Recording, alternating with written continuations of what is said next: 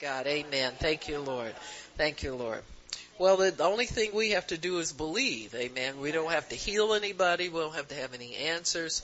We just have to believe God. So those who are believing, raise your hands. Amen. Amen. We are believing. So we thank you, Lord. So it's His faith that we use for the things that we desire. Amen. It's, you know, that's why you don't have to be afraid and concerned about anything. Not your faith anyway, huh? Your faith nacho cheese, nacho faith. Amen. So nacho faith, which is a blessing. Amen. You take your faith, your measure, and you put it over in Him and it becomes His faith. Amen. The stronger one is the one that dominates in those situations. So we have faith in God at all times. So praise God. So today we're going to talk about sacred silence. Amen. Sacred silence. Yeah, there's a purpose for silence, and uh, it is a a honor to God. I believe there there are many instances of silence in the Bible. Uh, Habakkuk 2:20. We'll talk about that. You turn there if you want to. We'll start with that scripture. Uh, it's a good place to start, and uh, it tells us says the earth the the Lord is in His holy temple. Let me just find that. Amen. Yes, the Lord is in his holy temple. Let all the earth be silent before him. And so really one of the purposes of silence is honor. Amen. Purpose of silence is honor. The word silence really means to hold one's peace. In other words, uh, words tend to express and, and actions too express certain things that the people who are executing them want to express. So if you uh, speak words, that means that you have the floor. Amen. That what you desire is in the forefront. When you do actions, that puts you in motion of of doing some things. I know there's many of us who wish we hadn't done certain things because they didn't turn out the way we wanted them to turn out. Amen. So we know that actions oftentimes cannot be taken back. They cannot be rescinded. And so when when there is a silence that immobilizes all activity, all wills, uh, so that God can can come into the forefront. I really believe that that is the purpose of silence is to either hear from God, allow God to know that you're anticipating something from Him, and also uh, silence is God's platform.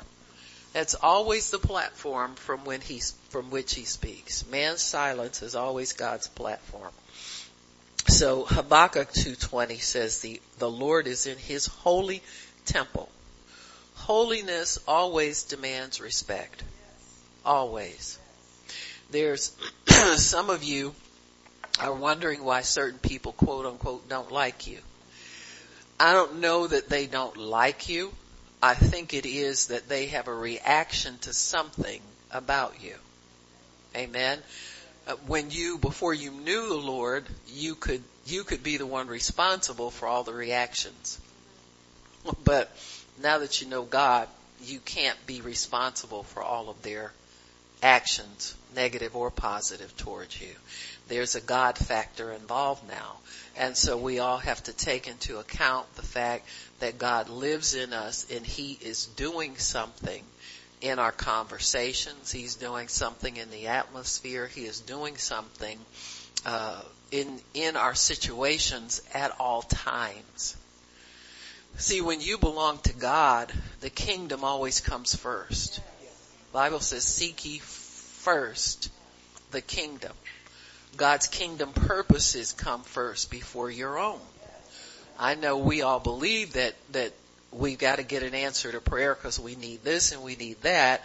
But God is not going to sacrifice kingdom purposes to satisfy personal needs.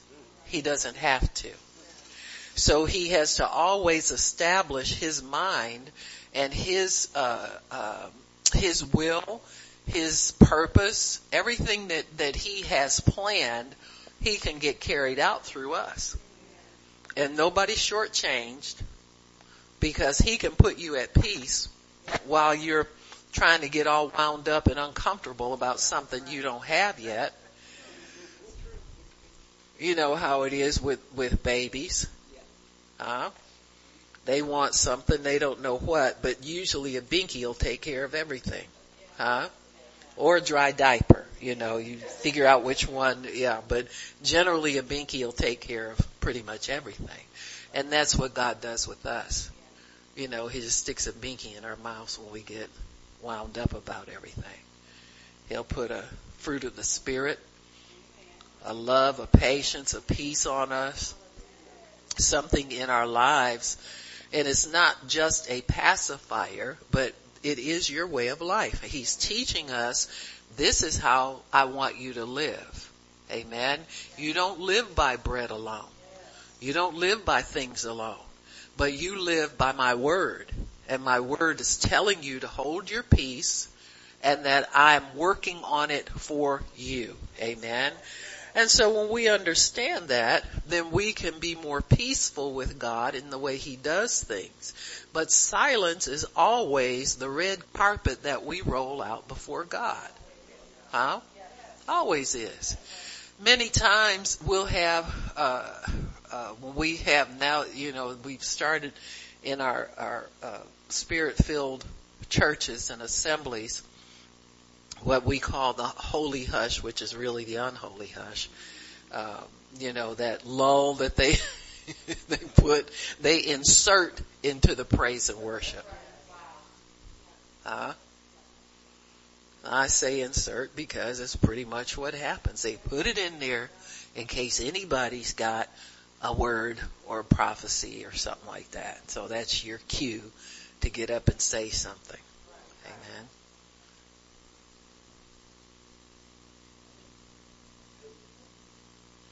If it were orchestrated by God, it'd be fine. Did you hear what I said? Not all silence in the church is orchestrated by God. Because to be honest with you, most people can't tolerate it, church people. You ever let it get silent in the church and somebody say, well, praise God. Oh, hallelujah. Yes, yes, yes, yes, yes, yes, yes. Talk, Lord. Yes, Lord. Talk somebody.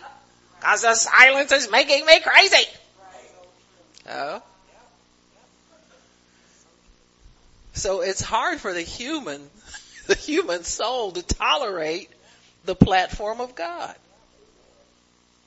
Cause we want all the attention. We want the platform. You ever seen these, I call them jump up churches. I don't know what else to call them where they had a praise and worship where they all stand and jump on their feet the whole time and then by the time a half hour is over, they're ready to go home because they're so tired. Huh? They can't tolerate silence preacher gets up there and talks, they don't even bring up, open a Bible with them. You know, skinny jeans and the latte and all that kind of stuff. But in the midst of all of this, God is wanting to speak. And there is a platform of silence, a holy or a sacred silence that he must have. He must, he must have. He must have it in order to speak, in order for himself to be heard. Silence means, we said to hold your peace, to hold one's tongue.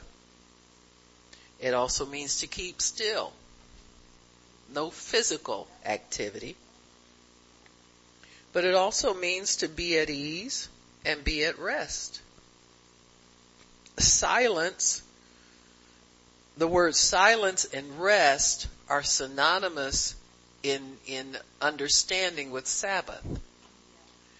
So God ordains a rest for us, for our activities and our labors so that He can take over. When He ordained the first on the sixth day He created man and on the seventh day He rested, he, he intended to rest with us, never apart from us. Because by creating us on the sixth day, the seventh day was a day of reflection, a day of meditation, a day of communing, communing God with man so that our Monday would be cool. So he ordained the sixth day for us to rest with him, never apart from him. Never apart from God. So when your, your day of Sabbath comes, that day that you're going to share with the Lord, the day that you cease from your own labors, that means that you take up the yoke of God. So then God began to, I believe, He began to instruct Adam and Eve on how to organize their lives under His authority and His power so things could go right. But that rest indicated that they did nothing until God showed up and God spoke to them. You cease from your labors. You cease from your plans. You cease from your mental gyrations. You cease from your worry. You cease from your fear. You cease from all of these activities that put you in charge and you in control of your life. And you wait on the one who is holy, you wait on the one who is flawless. You wait on the one who has the master plan for your life so that your life can go well. Well, suppose God doesn't show up. He will. When you're silent. See, worrying is a form of noise. Negative meditation is a form of noise that dishonors God. If you're worried he won't show up, then you got some learning to do about him. You're gonna have to wait anyhow. You're gonna have to tough it out anyhow. I know, you know, faith people don't like to wait on nothing. We don't like that word wait. That's why we did so much faith teaching. It's for the anxious people to feel like they can get something ahead of schedule and without using their faith and what not without understanding how to use your faith. And so when, when Habakkuk says the, the Lord is in his holy temple, let the earth be silent. Let every, everybody on the earth be silent because this is important. God is getting ready to speak. God is getting ready to show us something. So there are a number of purposes for silence. Number one, I think, is it does provide that platform for God to speak. So when we can hold our peace and be undisturbed, then God will show up. He will show up. He has to know that we're serious about it. That's not always God in those little lulls in the worship, you know, when they just turn the instruments off and just sit there and wait and hope they won't look stupid. They hope somebody's going to get up and say something so they won't look like they don't hear from God. See what I'm saying? And so we have kind of destroyed that and kind of perverted it because we make it mandatory for God to speak. He wants to speak. He knows how to get everything quiet. You understand what I'm saying? He knows how to do that. The anointing, there is a, a anointing that comes to hush and silence people to help this process. Amen. So there is an atmosphere change that will come when we know that God's platform is there. God is ready to speak. Many times uh, I know as over the years, you know, people would come to me and say things like that. I can really tell now when a prophecy is getting ready to come. See, there is a silence within us that anticipates the voice of the Lord. So there are many, many indications that we will have sometimes that God is wanting to speak on some things.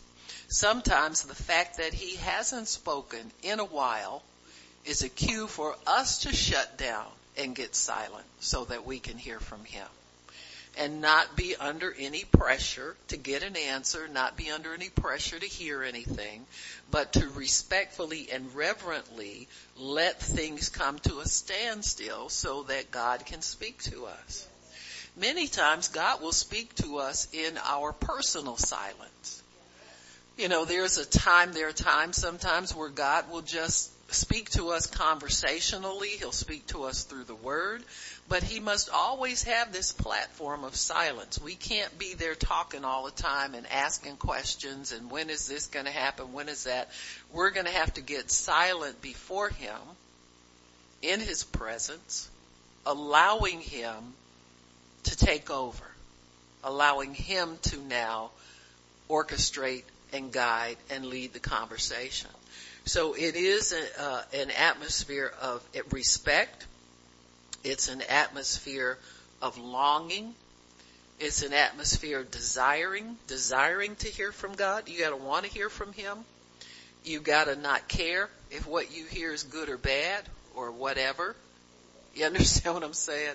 So that you, you, you really allow God freedom and latitude to say whatever it is that He desires to say sometimes people only want to hear good things from God. You know, they call good things, things that tickle their ears. Uh, you know, some of the uh, kings in the Old Testament, uh, they would say, well, well is there a prophet here who can speak? Yeah, it's so and so and so. Oh, I don't like him. He never has anything good to say to me. Ahab, King Ahab said that about, I think it was Micaiah. And he just came and told him what he wanted to hear, and then later he said, that ain't gonna happen he gonna get what I told him the first time he's gonna get. You see, and so it, it's just interesting the platform that God demands so that the earth can can know that He is speaking. He has His own way of making Himself known, and silence, that holy reverence or that sacred silence, is the main way that He does that. So let the whole earth be silent before him because the Holy One is about to speak from his throne. Amen. So this is an official message that God wants to send unto the earth. Amen. So um, in Zephaniah 1 7, it says, Be silent before the sovereign Lord, for the day of the Lord is near. The Lord has prepared a sacrifice. He has consecrated those he has invited. On the day of the Lord's sacrifice, I will punish the officials and the king's son and all those clad in foreign clothes on that day. I will punish all who avoid stepping on the threshold, who fill the temple of their gods with violence and deceit. So God's platform often announces judgment that word, the day of the Lord, is used oftentimes for the day of Christ's return to the earth, uh, the day where God has called an end to one season and beginning of another one. When God is is entering us into a new season, He will send the announcement about that, and He will make it known to us.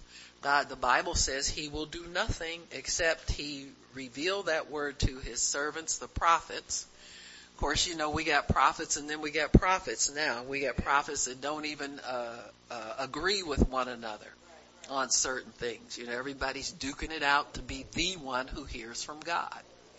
I got news for them. The people who hear from God are the people who pray. and not all the time are prophets praying people. You understand what I'm saying? And so we, we really need to uh, get a grip on understanding messages that come from God and how they come from God. You know, what, what is He saying? What's He telling us and why is He telling us? Many times people think they've heard enough from God when they hear, go ye into all the world and preach the gospel. And then we don't want to hear anymore. But that's not all God's up to in the earth. God is going to come back for a, a glorified church, a church without spot or wrinkle, he is doing a work in his people all of the time to prepare them for his day, the day of the Lord, uh, the day of his imminent return. And so when God is doing things, he lets his people know. It's not like it's going to be this way forever. The kingdom is advancing. It's making progress all the time people who really serve God and love God want to see His kingdom come, His will done on earth as it is in heaven. We want to see manifestations of His glory and His power. We're not just satisfied with coming to church or not coming to church. You know what I'm saying? Making our excuses and, and just going on with life, you know, paying bills, and that's all there is to your life. Look at the heathen sitting next to you and see if you see a real difference. You got me? Get yourself over into kingdom living. Get yourself over into anticipating personal change. You know, change where God wants to help you to be more like Christ. You know, get rid of some of these old cobwebs and and and dead habits and and raw living and and uh, careless living. You know, be a person who wants to discipline yourself to the love of God. And so when God makes announcement, it is so that people will know His plan. He wants people to know what He's doing. He wants people to know that it is He sometimes problems come into our lives and we're so anxious to get the problem solved. And really the problem has meant, have, what have you noticed different about your behavior since this trouble came into your life? More time with God, right? Any, any idiot can do that. You know, it's, you know, I mean, you sit there and look at it and say, this is pretty bad right here, God. I think what this means is, you know, I spend more time with you so we can get this. Huh? So now, you know, faith people would say that's, that's not why trouble comes. Huh? God's not giving us trouble. I didn't say he was. In fact, I'll tell you any day of the week, our trouble is less because God's in our lives. It's a whole lot less than what it would be without him. But I am telling you that trouble can draw us closer to God in a way that the life of ease cannot. The life of ease, you're not really thinking, and, and it's okay with God. Don't get me wrong. It's okay with God. If that's the way you want to enjoy the blessings that He's put into your life, that's fine. But just make sure you don't break, you don't totally break away from Him and the, the, the respect you show for Him, the connection you have with Him, the daily contact with Him things go better even if you have a life of ease. It goes better with God. You know, just to live in the spirit and get a, a, a break from the everyday nonsense that we partake of. It's a wonderful thing. So God wants us to have that reverence and have that silence before Him so that He can know that He is free to speak into our lives at any time. So we are to be so, uh, silent before the sovereign Lord because his day is near. There are times when we, we as a body of believers take on a, a silence or take on a, I don't know what God's saying. You know, I would just really love for prophets worldwide to just shut up and stay instead of trying to, and generally what they say, if, if they're legitimate, it's the last thing they said. You know, but they feel like they have to keep coming with something. Every time somebody asks them, what you, what's, what's the Lord showing you? They always have something. They always have an answer. You see? He's not showing me anything new, but remember the last thing I said the last time. That's, that's still standing. God's still working on that. And so I believe if we will honor God, with not so many words, with not having to know so much all the time, without having to insert something into that sacred silence, we'll be able to know what God's doing and what He expects of us at all times. One of the, the reasons for silence is silence is sometimes used as a way to censure negative speaking and the spreading of negative ideas. If you'll turn to Numbers chapter 13.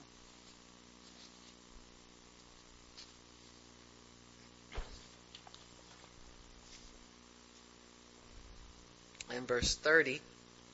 Then Caleb silenced the people before Moses and said, we should go up and take possession of the land for we can certainly do it. Now, what did he, why did he silence the people?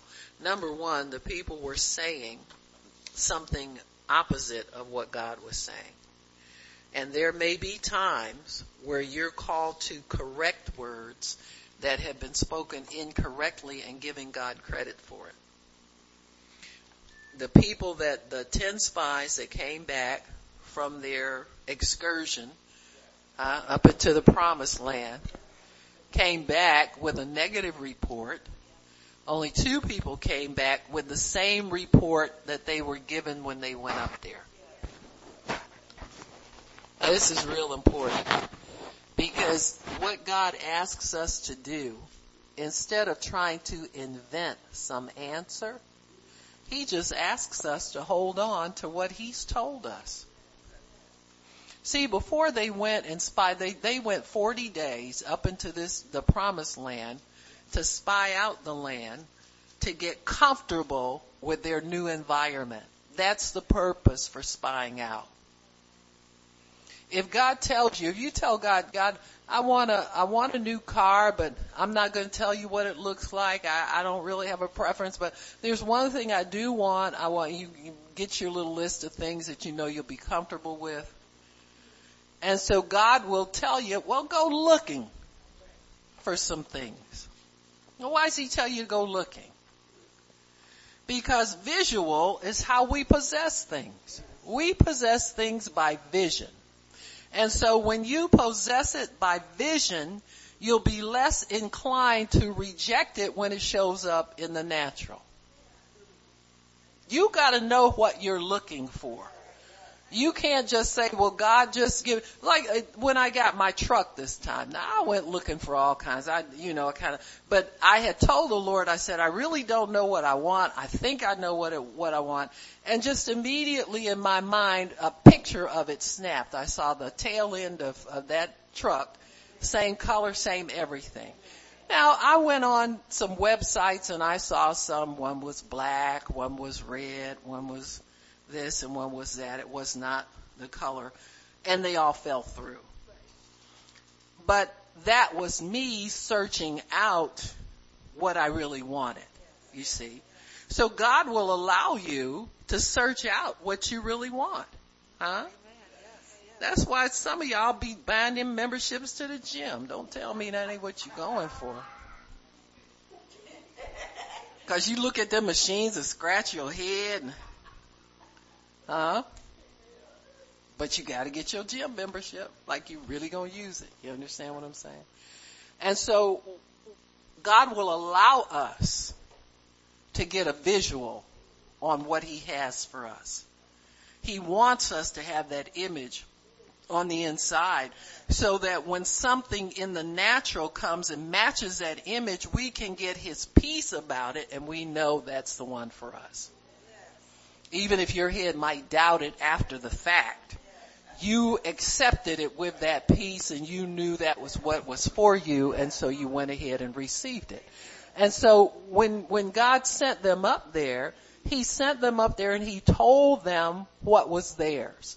A land flowing with milk and honey. You all know the story. You don't, you don't have to plan anything. It's already planted and blah this and blah that.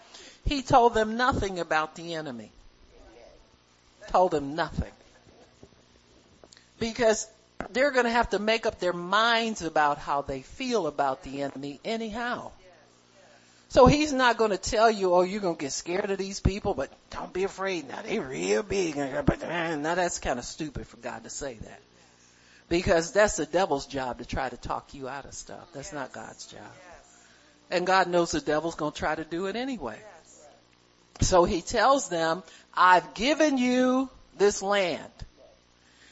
One of the other reasons he sends him out to spy the land is because if they're smart and they know their Bible, they'll walk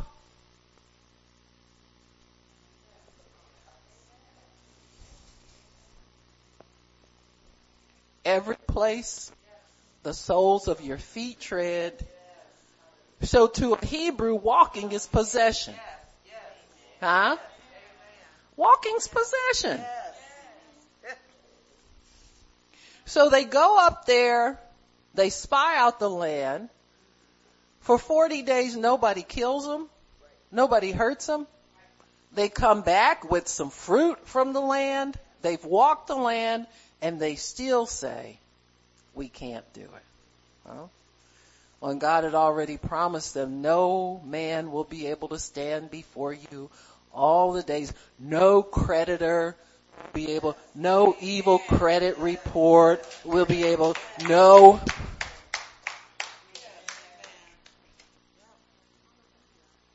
Y'all need to start filing your taxes on time. Because you're scared of the internal revenue. Our, the internal, internal revenue stupid people. But see, you're shrinking back in fear. Now you say you're not scared. I just didn't get around to it. Everybody files their taxes every year. Except the scared people. Huh? God wants his people to be people of integrity. You gotta have somebody come get you to get you to do the right thing. Put a warrant out for you. Charge you fines to get you to do the right thing. You're a child of the king. Right thing should be the first thing you want to do. Huh? You don't get on nobody's list, disobedience list. Amen. So Caleb, when he heard the people, now Caleb had a different experience when he went up there. He saw the good stuff only. He paid no attention to the size of the enemy, the inhabitants that were already there. Why did he pay no attention to it? Because God paid no attention to it. What God doesn't notice, you don't notice. God don't send you nowhere to find all the wrong things in some of the, well, I, guess I just play the devil's advocate. Really? You a lawyer for that idiot? Anybody who's a lawyer for the devil is got a loser for a client and that makes you a loser too. Devil's advocate. Stupid. You need to advocate for a winner. You need to advocate for God. So a part of the reason for silence is to censure negative speaking and the spread of negative ideas. So once them brothers got down there and started talking about how big that we were like grasshoppers next to them, uh, and Caleb said, "No, we'll eat them for lunch. They're bread for us." Huh? You never let an evil report stay in the atmosphere. Even if that means losing a so-called friend. Because uh, that's why a lot of us do it. Huh? We just want to, just want to keep the peace. No, you don't want to confront anything. Because you don't believe your little friend thinks like that. God's trying to help you. So he quiets the people. That's one of the reasons for silence. It steals the atmosphere and allows an opportunity for God to speak. And God spoke through Caleb. Silence often ushers in a bold and brave thought. So silence, when it, it comes in an atmosphere where there's conflict and controversy, many times that's when God can plant a thought into the mind of somebody that's a bold and a brave thought. See, silence means that you lay down your weapons, your personal weapons against one another. So if, if I have one idea and you have one idea and we argue about it, we go back and forth, what happens is one of us wants to win. So if somebody will shut up, that means nobody's gonna win. At least it means one person's not interested in winning. And then God can come up with a bold and a brave idea in somebody who wants to hear from God and they'll start to speak on God's behalf. See? Many times, you know, if you're in strife with somebody and you just get silent and you let go of things, you'll find the presence of God will show up even in the midst of your, your arguing. Amen. So then that silence becomes a sacred silence where God can come in with His presence and He can take over and begin to speak into that situation. If nothing else, It'll make if, if somebody is determined to continue in strife, it will put a judgment on them where they can't speak or their words will begin to fall to the ground. Huh? You ever have somebody that gets all hyped up and angry and blustery and then all of a sudden it's like something happened in the atmosphere and the word, those words disintegrated. Huh? That'll happen if you get silent. If you refuse to strive. Huh? You understand this. You don't win anything. God's not called us to win over and dominate each other. He's called us to love each other and live in peace with one another. Huh? You'll learn. You don't have to win no argument. You don't have to have a last word. You don't have to have any of that. The devil tell you, hey, nah, they don't let them push you around. huh? People who can't tolerate silence do not give room for God to speak. Those who cannot tolerate silence do not give room for God to speak.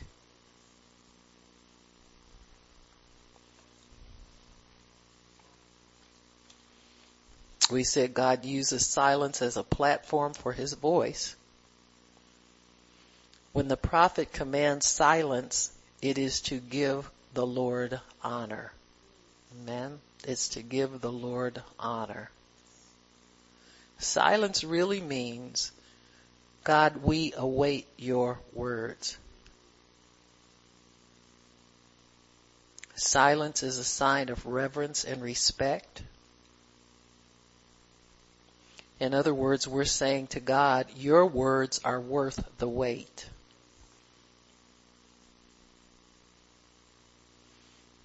When Habakkuk 2.20 says, let the whole earth be silent, that means even the animals, the wind, amen, the waters, the oceans, everything gets silent before the Lord, anticipating His voice.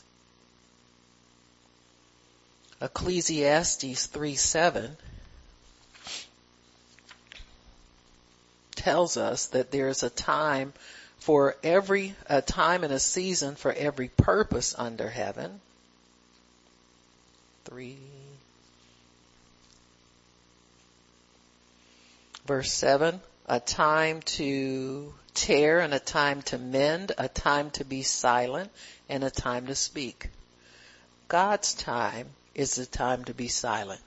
Amen. When it's time for him to speak, it's a time for man to be silent.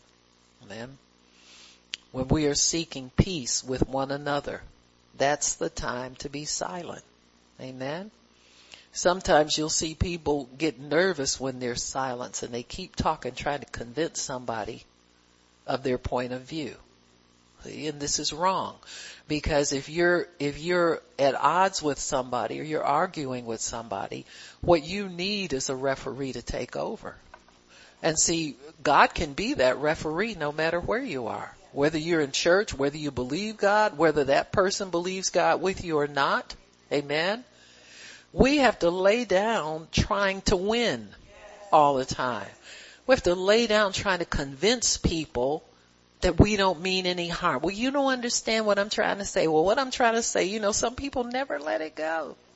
And it's like, come on now, and moved on to something else. You understand what I'm saying? Because you have to do that.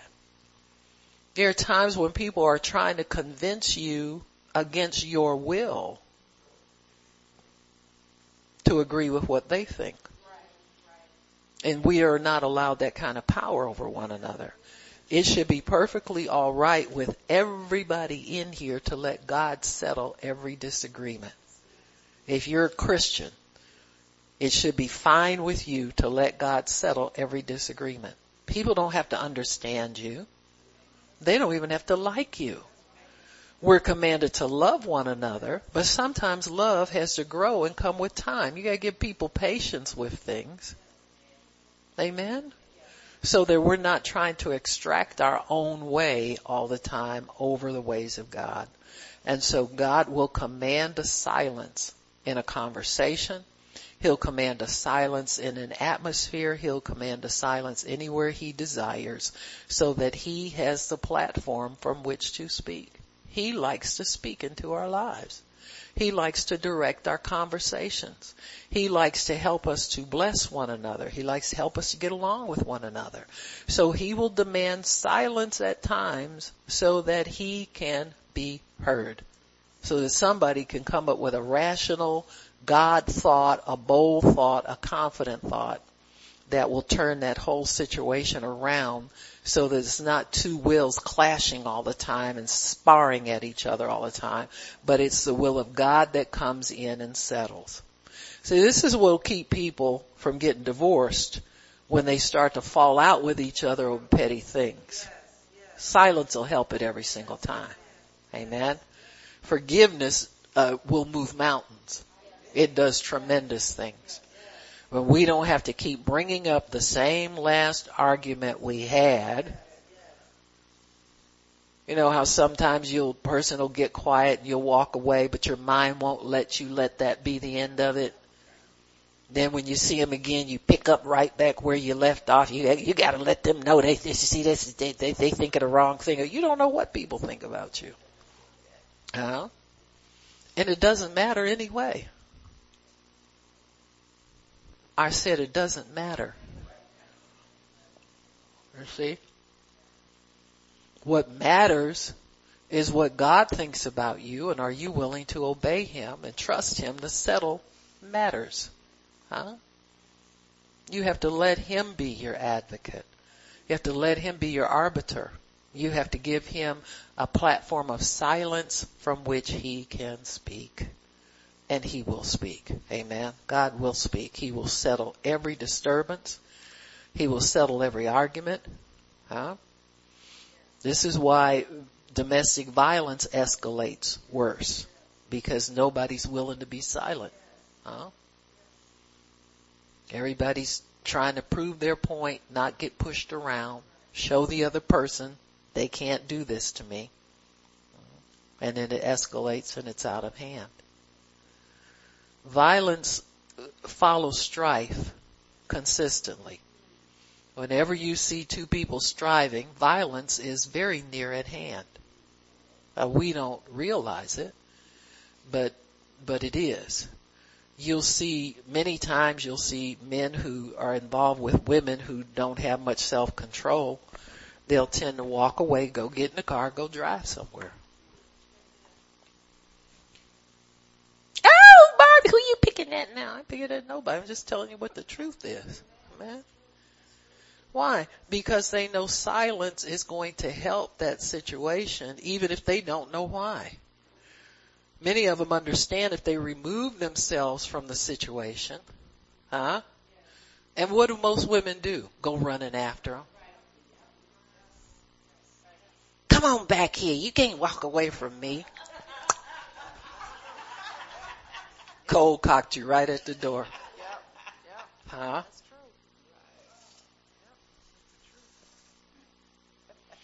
But see now the, the women are victims. They got all the feminists on their side, walk away and, uh, who is it, who was them people? Me too. Yeah, me too people on, on their side. And it hasn't helped relationships any. It hasn't helped families to be healthier. It hasn't helped anything. It's just kind of separated people. But see, God's a reconciler. He's not telling you to separate from anybody. He's telling you to be peaceful and let Him fight these battles for you. So God does have a time to keep silent. Ecclesiastes 7, 3 7 says that. The time to keep silent is when we need to hear from God. You must know when you need to hear from God. When you got strife in the family, when you don't get along, you need to hear from God. You don't need to convince that person that you're right and they're wrong. You both need to hear from God. The person who's going to wind up on top is the one who hears from God. Amen. What God tell you to do? Just be quiet. Forgive. You can't be quiet with an attitude. Huh? Trying to punish everybody. Bibbity bobbity boo. Little witch. That's like junior witchcraft. You know, three year olds do that. Which means if you grown, you ought to be grown out of that by now. Be more respectful of other people's spirit, their mental condition, their soul. You don't beat up on people by withdrawing from them with an attitude. Got me? So you get silent before the Lord, forgive that person, offer that situation up to the Lord for His remedy. Cause you want a remedy. You want a remedy of reconciliation and nothing less will do. I'm not talking about from your perspective, I mean from God's perspective. Huh? If, if you've been friends with somebody, especially if they're Christians from the household of faith, if you've been friends with them and something's happened to the friendship, God wants that repaired. Cause He gave you the friendship to begin with. You're not friends with anybody that God don't put in your life. See, He gave you the friendship to begin with, and He wants it reconciled to the point of peace, trust, and even better than it was before. See, many times in reconciliation, we begin to get understanding. First of all of ourselves, and then understanding of the other person. If you lay down the strife and decide you're not going to fight with them no more, you're not going to treat you right anymore, you want peace and you want this situation mended and repaired, then you can allow God in and he'll begin to work. And many times we'll learn things about people we never took the time to learn before because we were so eager to, to uh, prove our point and for us to be in charge and understood and dominating, all this kind of crazy stuff we like to do. You know, we thought it was our turn. You found out it wasn't. So you gotta wait your turn now. But God wants these relationships mended. Why? For His glory. it's a heartbreaking thing if, if parents, if you raise all your children in the same household and then they get to be adults and don't speak. Or there's one that won't come to the family functions and do, you know, it's heartbreaking for a parent. Now, well, if you feel that way, think about what God feels when his kids somehow can't get along. And so we have to allow God to repair and reconcile relationships and we have to be open to be wrong. You need correction because you, your skills are not up to the level to keep it together. Okay? You let the devil in, you let the devil start talking to you, you let him try to make you dominate and get your point across to the hurt of the relationship. You can't do that, man. That relationship is very important and it must survive if God's going to be glorified in your life. Go through life with a whole string of people you don't talk to anymore. And it ain't all cause you so anointed. Huh?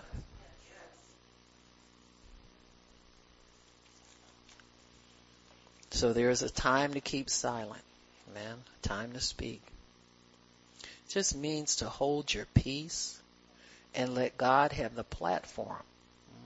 God speaks loudly when we are at peace. Peace really means we have laid down our ideas, our thoughts, and our plans, and we are available to hear from Him, and we desire to hear from Him. Huh?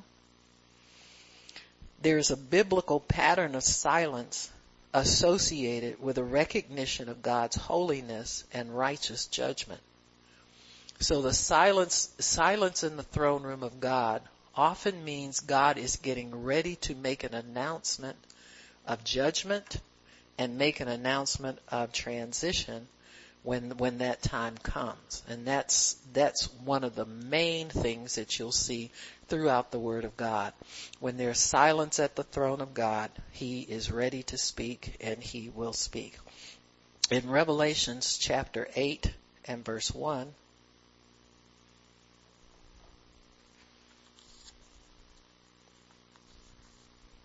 and many tribulation people say this is during the tribulation, pre-trib, post. Who knows? You know what I'm saying? It probably won't be in our lifetime. I don't know. As I say that, it might start happening. Sometimes parts of it are happening at different times. We don't know the whole picture. Only God knows. So here is is the uh, uh, activity at the throne of God, and it's an opening of the seals, and these are orders which have been sealed from eternity, from the beginning of time. And chapter 8 and verse 1, when he opened the seventh seal, there was silence in heaven for about half an hour. Now all the instruments stopped, all the rejoicing stopped, all the worship stopped, everything. There was silence for about the space of a half hour. Amen.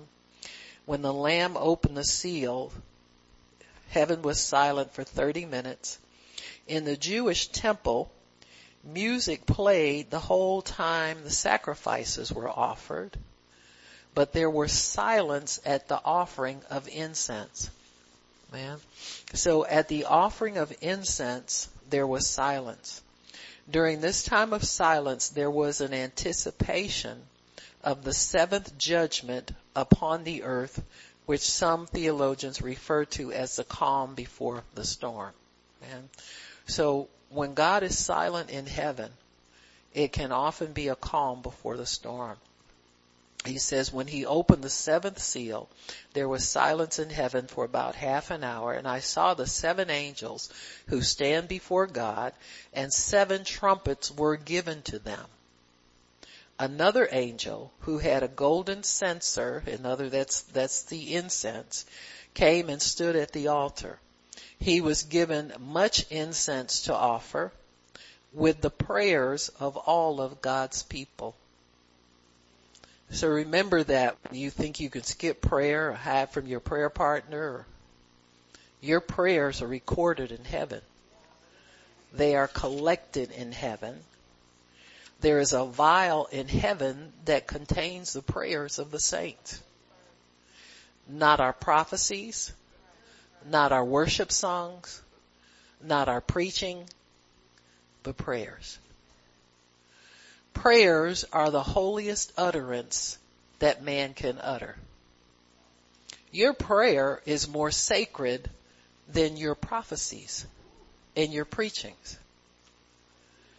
I thought about that one time and I said, well God, I say some everything when I preach. He said, uh, that's why it ain't up here.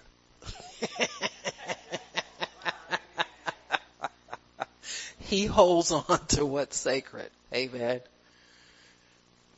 We do the best we can with what we got. You understand what I'm talking about? Like Paul said, I become all things to all of y'all so I can reach you. Hopefully win you over to God so it's all fair. This is a war out here. So he says, another angel who had a golden censer, verse 3, came and stood at the altar. He was given much incense to offer with the prayers of all God's people. Remember when, when God says that, that your, your offering has come up to me as a sweet savor. There's an odor that, that permeates heaven when the saints pray. Amen. It's a sweet savor to Christ. It's so important to understand. That'll keep you praying when nothing else will. You understand? Just tell God, God, I'm sending you some more incense.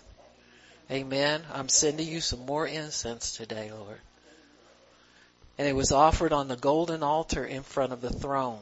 The smoke of the incense, together with the prayers of God's people, went up before God from the angel's hand. Then the angel took the censer, filled it with fire from the altar, and hurled it on the earth. So this is how your prayers get down here to make an effect down here on earth. And there came peals of thunder, rumblings, flashes of lightning, and an earthquake. Then the seven angels who had seven trumpets prepared to sound them. The first angel sounded his trumpet and there came hail and fire mixed with blood and it was hurled down on the earth. So this silence, half an hour silence came before judgment hit the earth. Amen. And this is real. It's not imaginary. This is a real happening yet to occur or has occurred. I'm not sure if it, this occurs all at one time, what span of time it occurs, but these things are scheduled to hit earth. It says, uh, and, and verse 6, then the seven angels who had the seven trumpets prepared to sound them. The first angel sounded his trumpet. There came hail and fire mixed with blood and it was hurled down on the earth. A third of the earth was burned up. A third of the trees were burned up and all the green grass was burned up. So I don't know what the new Green Deal is all about, but it's going to have to be mighty big to stop this. You understand what I'm saying? The second angel sounded his trumpet and something like a huge mountain, all ablaze, was thrown into the sea. A third of the sea turned into blood.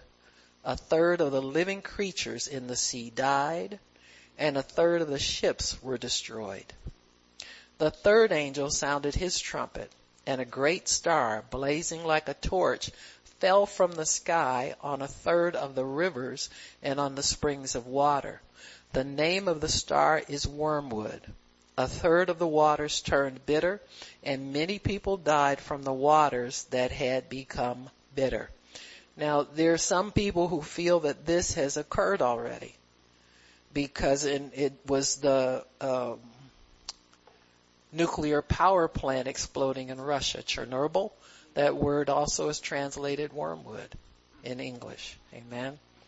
So don't think that this stuff don't, see this is for, God does stuff like this for people who refuse to believe or think, oh, that's just something, you know, I mean, it happens when it happens. It may not happen. It's probably not to happen. It ain't to happen while I'm alive. All that kind of stuff.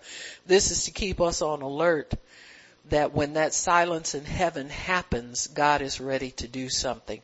Now, if He lets us be privy to it, that's wonderful, I guess, but if we don't know what's going on, we don't know.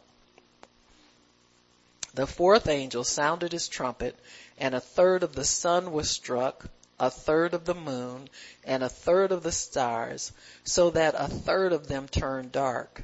A third of the day was without light, and also a third of the night. As I watched, I heard an eagle that was flying in midair call out in a loud voice, woe, woe, woe to the inhabitants of the earth because of the trumpet blasts about to be sounded by the other three angels. Now he's saying something, woe about, not about that, but something that's about to happen. You got me? So the, the things that happen before the woes, I believe, are warnings to the earth that God is not pleased with our level of sin.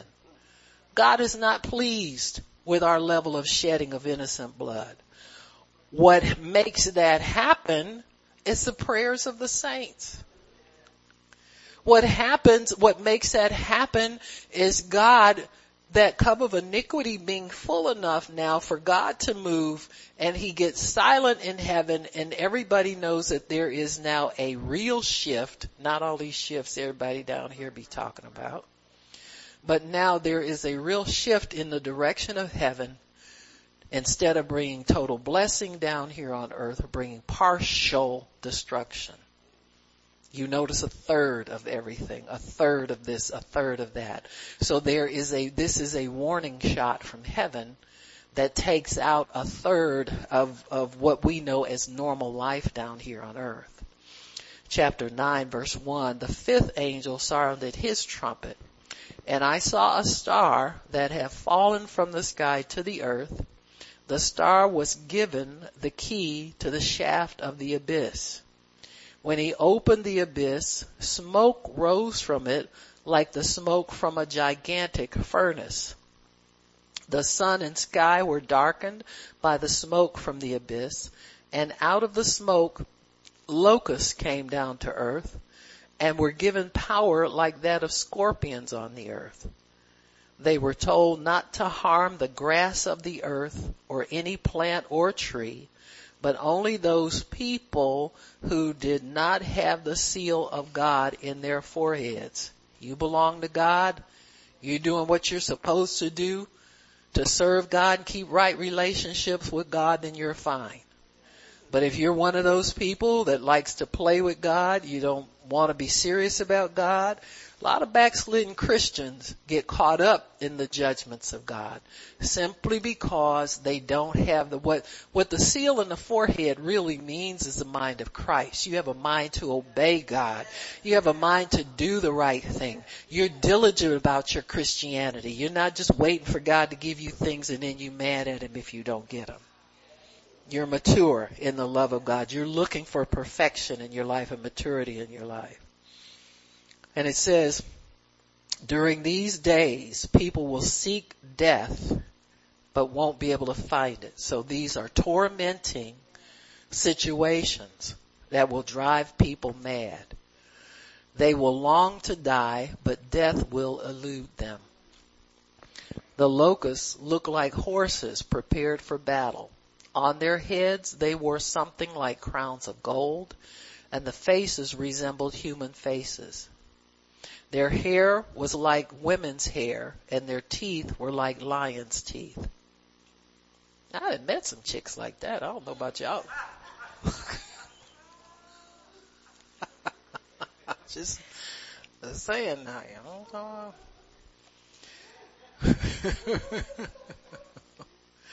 they had breastplates like breastplates of iron and the sound of their wings was like the thundering of many horses and chariots rushing into battle. They had tails with stingers like scorpions, and in their tails they had power to torment people for five months. They had as king over them the angel of the abyss, whose name in Hebrew is Abaddon, and in Greek it is Apollyon, that is the destroyer. Now, know this folks, the same authority you exercise over that in your prayer, spirit of destruction prayer, that authority is always there for you. You understand me? This is not for the saints who stay faithful to God. The first woe is past, two other woes are yet to come. The sixth angel sounded his trumpet and I heard a voice coming from the four horns of the golden altar that is before God. It said to the sixth angel who had the trumpet, release the four angels who are bound at the great river Euphrates. And the four angels who had been kept ready for this very hour and, and hour and day and month and year were released to kill a third of mankind. The number of the mounted troops was twice 10,000 times 10,000. I heard their number. The horses and riders I saw in my vision looked like this. Their breastplates were fiery red, dark blue, and yellow as sulfur.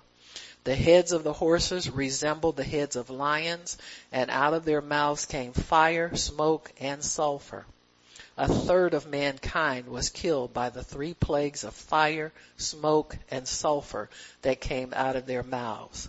The power of the horses was in their mouths and in their tails, for their tails were like snakes having heads with which they could inflict injury. The rest of mankind who were not killed by these plagues still did not repent. So these woes are judgments, but they are warning judgments. They are not final judgments. That because it, the Holy Spirit must still be at work in this because it's giving them time to repent of their works.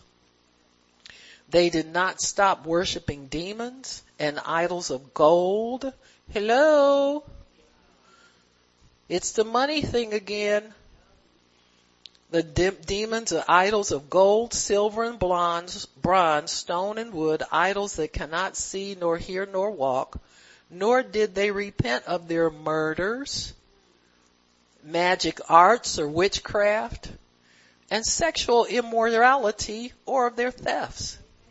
So all sin will be judged as a warning. See, you know, people it said when when AIDS first started killing people, people say, "Is that God's judgment?" I said, "No, it's warning." Because when judgment comes, you don't live. You don't get a disease. This does this look like somebody got a disease and recovered? No, they get killed right on the spot. So when God sends something like a disease and it collects to a certain group of people and, and you know exactly what's causing the disease, that's your warning. That's your warning to repent, to stop, give your life to God. And many do. But then some get hardened and stay with their sin.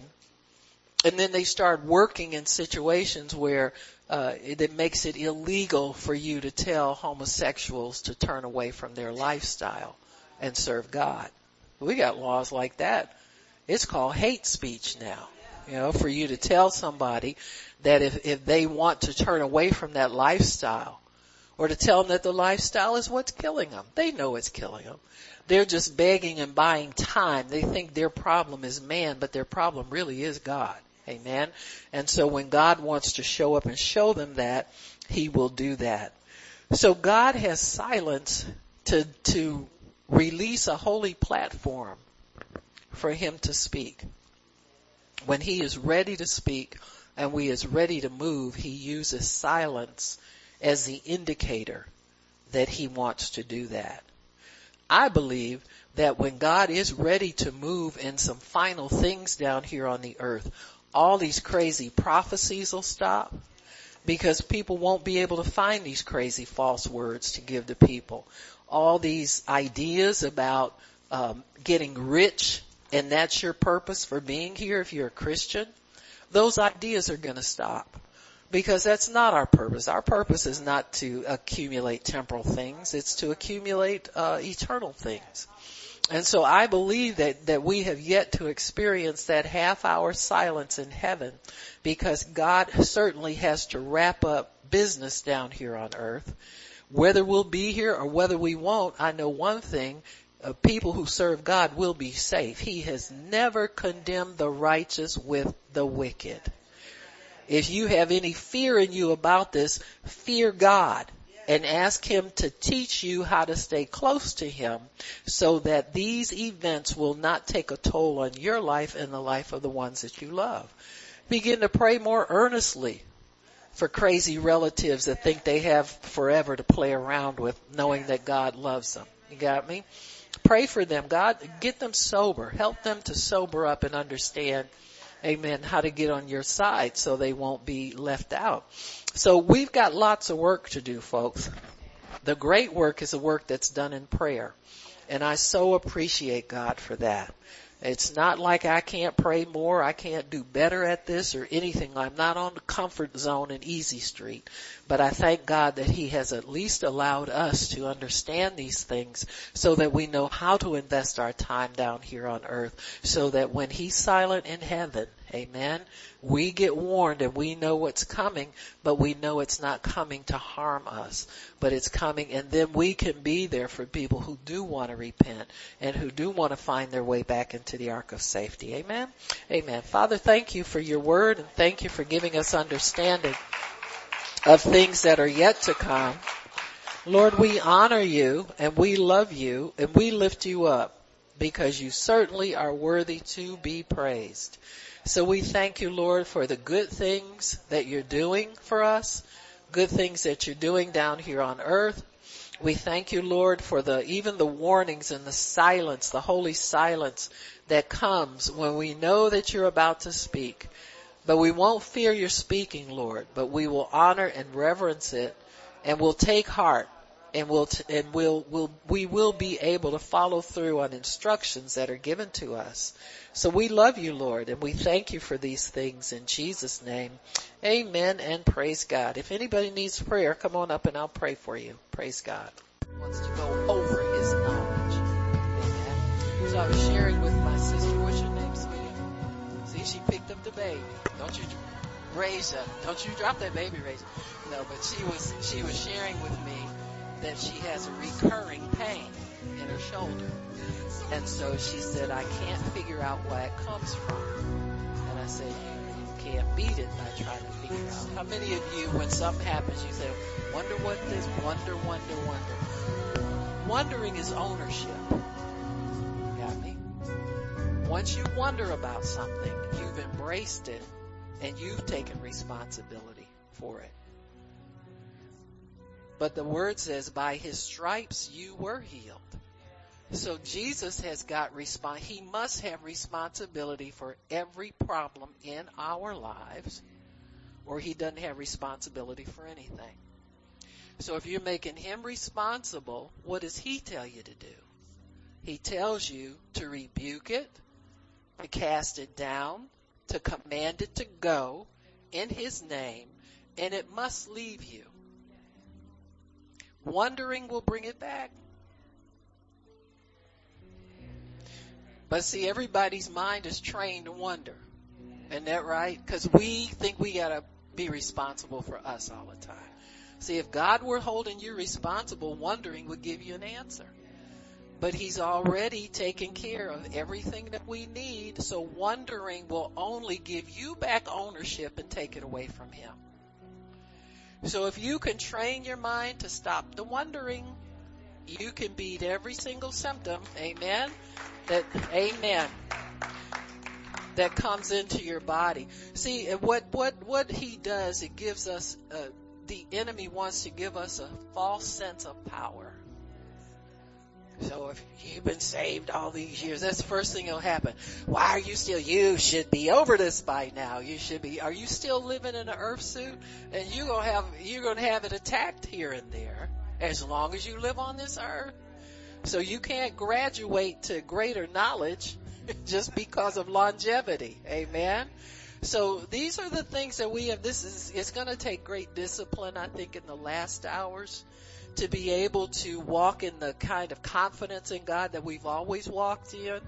Sometimes your, your mind will tell you you're too fat, you're too old, you're too, it's always going to give you a reason to let infirmity stay with you. Amen. I'm here to tell you Jesus loves you fat, old, skinny, young, pretty, ugly. He loves you whatever. He's not looking at the condition of your earth suit. Amen. He's looking at the fact that he died for you. Amen. Amen. So we are all destined to enjoy divine health. Absence of symptoms from your physical man, absence of worry, absence of fear, absence of everything that hell might try to bring to you. But you gotta stay vigilant, amen. Just stay on your watch. Watch, guard everything and, and don't let the enemy come through, amen. Alright, well Lord, we thank you for exhorting us and reminding us what we have. We thank you, Lord, for divine health, which is our, our privilege. This is our inheritance and this is our possession right now. We thank you for that, Lord, in Jesus' name.